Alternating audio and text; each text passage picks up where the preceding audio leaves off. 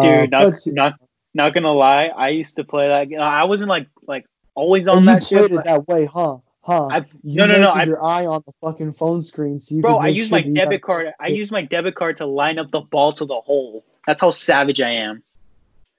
Jesus Christ. Yeah, I'm a savage Uh, dog.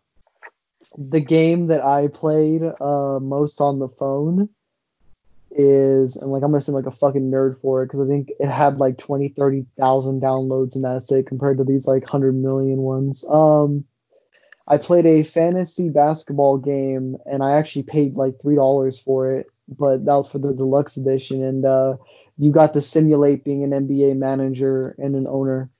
Oh and yeah, yeah, I remember that. Yeah, you used to play that shit a lot.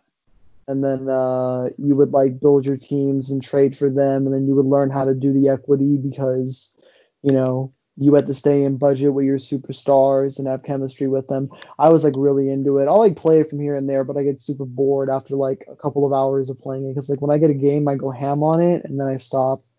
Uh, and on to the next thing that I wanted to bring up. I was debating uh, during this time about getting a Nintendo DSi because you can get a DSi right now for like 40 bucks on eBay. And then I saw it, it was for $53 on an auction. I didn't go for it because I didn't have the money, but it was a DSi and like five games.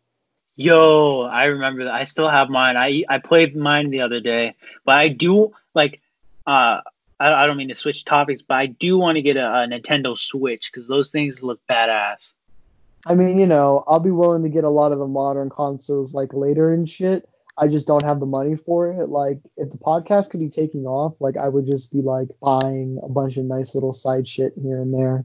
Cause like I got a lot of things that I like need to upgrade. So that's what I would use the like podcast money for is buying cool shit. Like